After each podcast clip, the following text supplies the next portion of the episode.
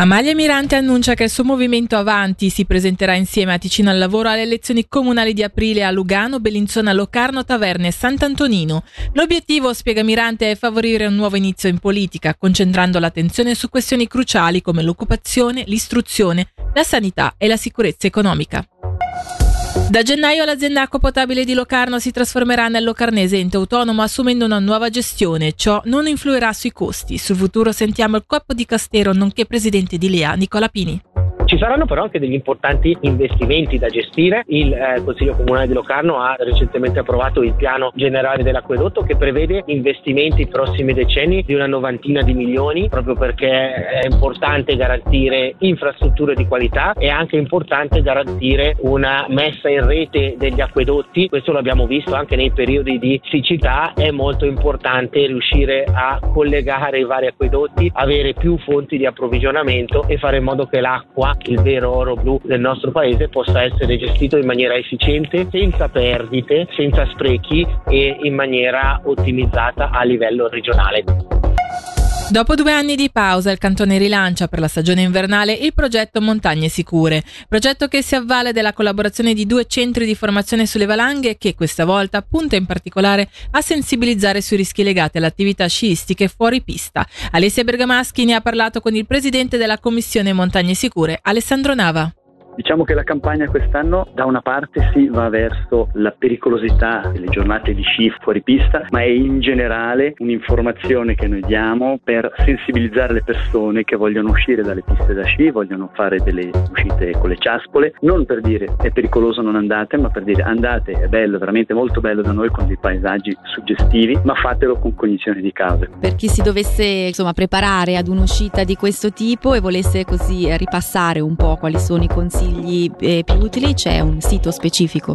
Sì, il sito è www.montagnesicure.ch dove trovate veramente tutti i consigli per andare in montagna in sicurezza. La nostra campagna è più che altro rivolta alle persone che saltuariamente vanno in montagna e non agli esperti, di conseguenza si trovano veramente tutte le informazioni, da cosa mettere nello zaino quando si va in montagna, a quale applicazione scaricare per avere un po' più di sicurezza, dove informarsi, dove prendere le informazioni in caso di pericolo di valanghe e quant'altro.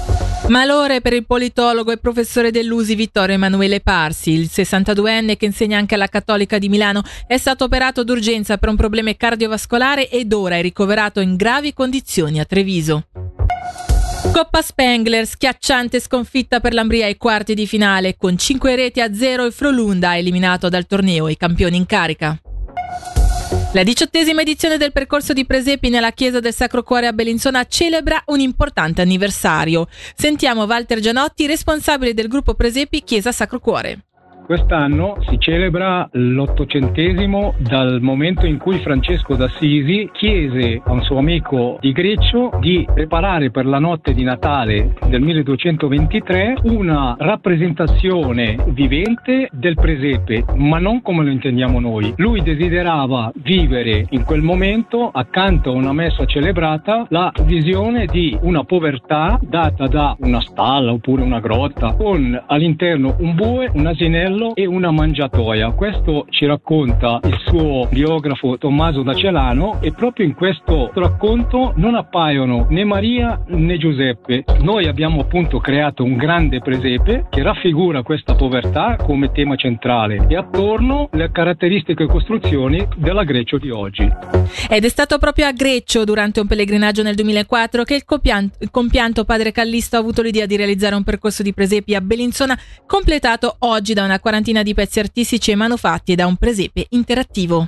Il presepe interattivo, introdotto nel 2015, è diventato una tradizione. Al termine del percorso viene proposto al visitatore di contribuire alla realizzazione di un presepe che è stato costruito come base. Quest'anno, ad esempio, lo facciamo con dei sassi. Sono stati i ragazzi della catechesi di prima media che hanno preparato questo tavolo di base con alcune figure di cui si vede solo il contorno e il visitatore è chiamato a prendere un sassolino e posarlo in modo da completare il presepe, quindi la fine di questo presepe non sappiamo quando è. La fine del percorso espositivo invece sarà il 7 gennaio. Sì, esattamente come ogni anno facciamo la chiusura con un evento e lo stiamo preparando.